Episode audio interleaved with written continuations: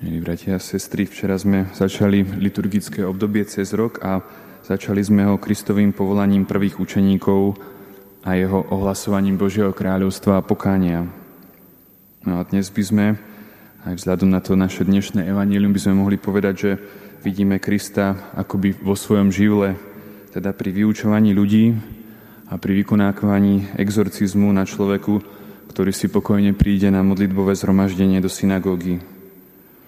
A zdá sa, že pre Ježiša nie je nič ľahšie, ako vyhnať démona z tohto človeka.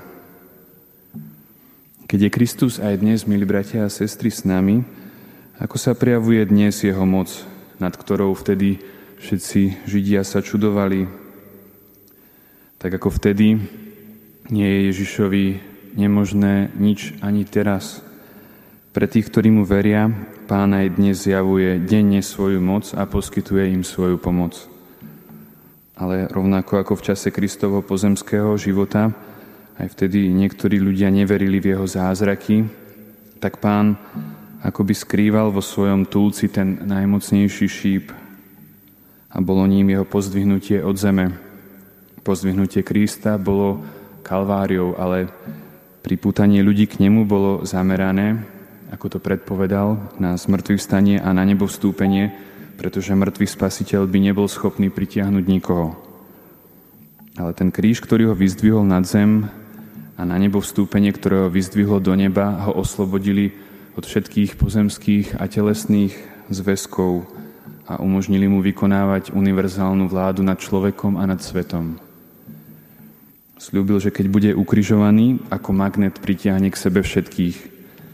Nepovedal, že ľudí pritiahnu jeho zázraky, ani že, ho pritiahnu, ani že ich pritiahnu morálne poučenia, ale pritiahla ich sila jeho lásky.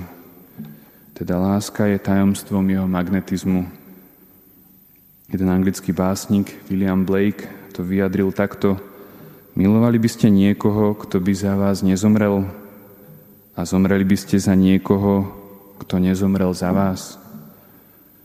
Môžeme, milí bratia a sestry, niekedy mať dojem, že Boh dnes už vo svete a v našich životoch nekoná, že nás necháva samých na pospas našej tvrdej každodennej skutočnosti. Nesmieme však pritom zabudnúť, že tak ako kedysi, ani dnes pre Ježiša nie je nič ľahšie, ako urobiť akýkoľvek zázrak, hoci aj vyhnať človeka zlého ducha. Ak však Kristus niečo nerobí podľa našich predstav, nie je to prejav jeho slabosti alebo nezáujmu, ale je to priestor na vyjadrenie našej dôvery v neho, takej, ktorú neodradí ani kríž. Amen.